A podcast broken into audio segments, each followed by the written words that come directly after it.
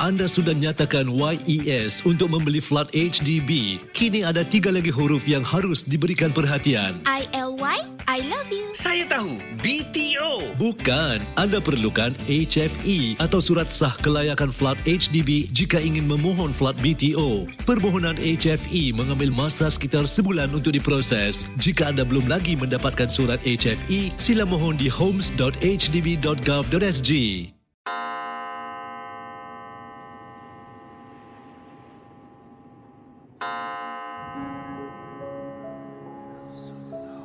Selamat datang para pendengar misteri jam 12.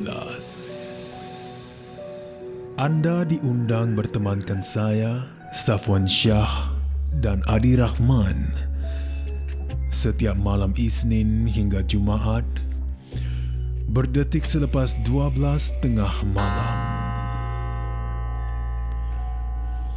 Kisah-kisah misteri anda akan kami kongsikan. Ingat,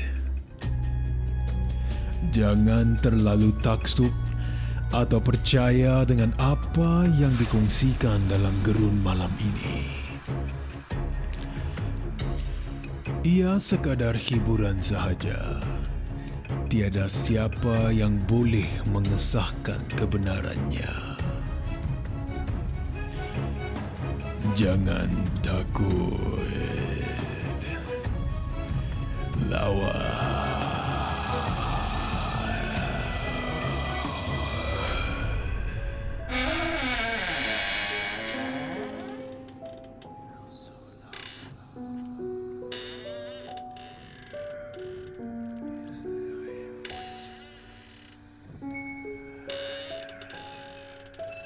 thank you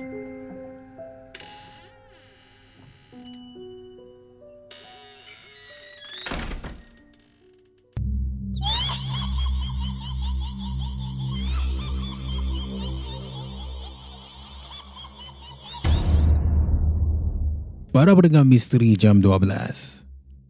Katanya dalam kiriman ini, Assalamualaikum Safwan Syah. Waalaikumsalam. Nama saya Faizal dan saya dari Johor Baru. Nak cerita tentang kisah seram lah yang berlaku di salah satu penjara di Johor. Faizal tak perlulah nak cerita dekat kawasan penjara Johor sebelah mana tapi kisahnya begini Safwan. Baru-baru ini, lebih tepat lagi baru minggu lepas, saya ditahan. Ya, ditahan dengan pihak um, pihak-pihak PDRM ya pasal kes gaduh. Jadi saya dimasukkan ke dalam lokap di salah satu penjara di Johor. Dah begitu, saya ini dimasukkan di penjara di dalam lokap itu seorang. Ha, jadi dekat dalam hati ni, kalau saya ada kawan, saya masih okey. Ha, masih boleh lagi kan bersimbang, berkenalan dan pada mulanya adalah ada seorang banduan juga yang berada di lokap tu. Jadi kita berbual, jadi tak rasa sunyi sangat. Cuma bila kenalan ini dah mula nak dibebaskan, ya malam malam itu katanya Faizal dalam kiriman ini malam itu kenalan saya ini dia dah mula meracau. Ya dia mula berbicara seorang diri tapi Faizal memang tak layan lah. Baru berkenalan kan? Saya pun saya hanya fikir yang mungkinlah orang ni otak dia tak begitu waras. Ha, jadi saya buat hal saya biar dia buat hal dia sendiri jadi, selepas kenalan saya ini dibebaskan, bayangkan Zafwan, dua pegawai polis, ya, dia tanya pada malam itu, ataupun dia pesanlah kepada saya kan, ha, dua pegawai polis ini dia pesan, katanya kepada saya, malam-malam nak kena solat tahu dekat dalam. Ha, kena solat, seperti solat sunat, sekali pada mulanya dan Solatlah lima waktu ya dalam lokap ni. Itu yang pegawai polis ni cakap kepada saya. Dan pada mulanya Faizal macam tak beberapa nak percaya lah kan. Tapi lama kelamaan tu saya tahu kenapa pegawai-pegawai itu cakap sebegitu. Ya.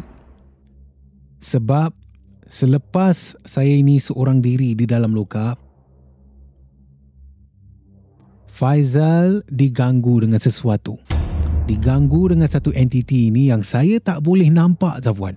Tapi gangguan dia memang tahap dia seram sangat. Seram sangat. Sebab bayangkan saudara, kalau awak berada dalam keadaan Faizal sekarang ini, seorang diri di dalam lokap lah. Ataupun di dalam satu ruang yang kosong kan. Katanya Faizal, pada waktu malam eh, pada waktu malam kita diberikan selimut. Ya untuk tidur untuk alas dan tidur di dalam lokap tu. Katanya Faizal selimut saya ni pada waktu malam saya seorang diri ni boleh ditarik siapa? Ya ada benda tarik selimut saya dan juga seperti mana saya putarkan awal tadi ada bunyi seram seperti bunyi mengilai Ha, bunyi-bunyi yang lagi menyeramkan lah yang saya pun tak tahu bunyi apa Safwan. Jadi lama kelamaan katanya Faizal, saya pun dah mula percaya dan daripada saya mula yakin lah, saya yakin pada pegawai-pegawai yang mengatakan saya ini harus menunaikan ibadah, ya, kena kerap jaga lima waktu saya pasal gangguan-gangguan ini Safwan. Ya, gangguan-gangguan yang saya sendiri alami, saya sendiri melalui. Dan setiap malam lah saya ini akan jaga lima waktu.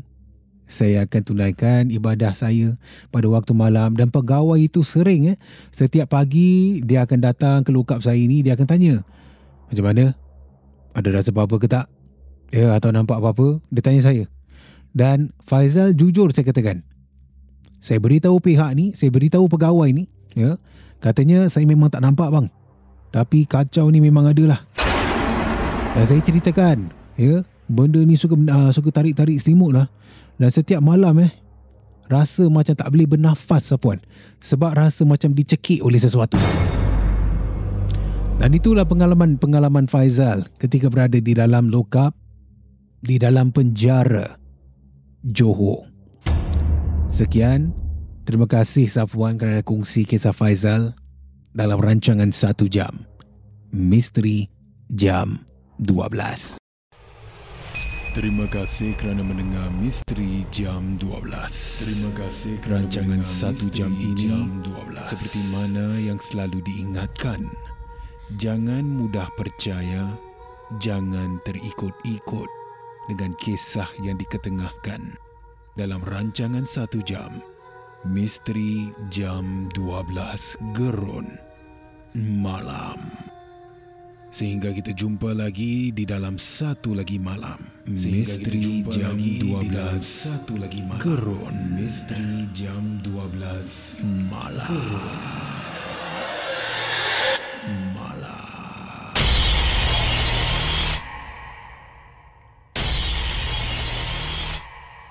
Jika anda ada sebarang kisah-kisah seram, kisah-kisah misteri, boleh kongsi bersama saya Safwan Shah di WhatsApp Ria di 97868464 dan juga anda boleh hantarkan di Instagram Safwan Shah ataupun menerusi email rasmi kita di mj12 at mediacorp.com.sg.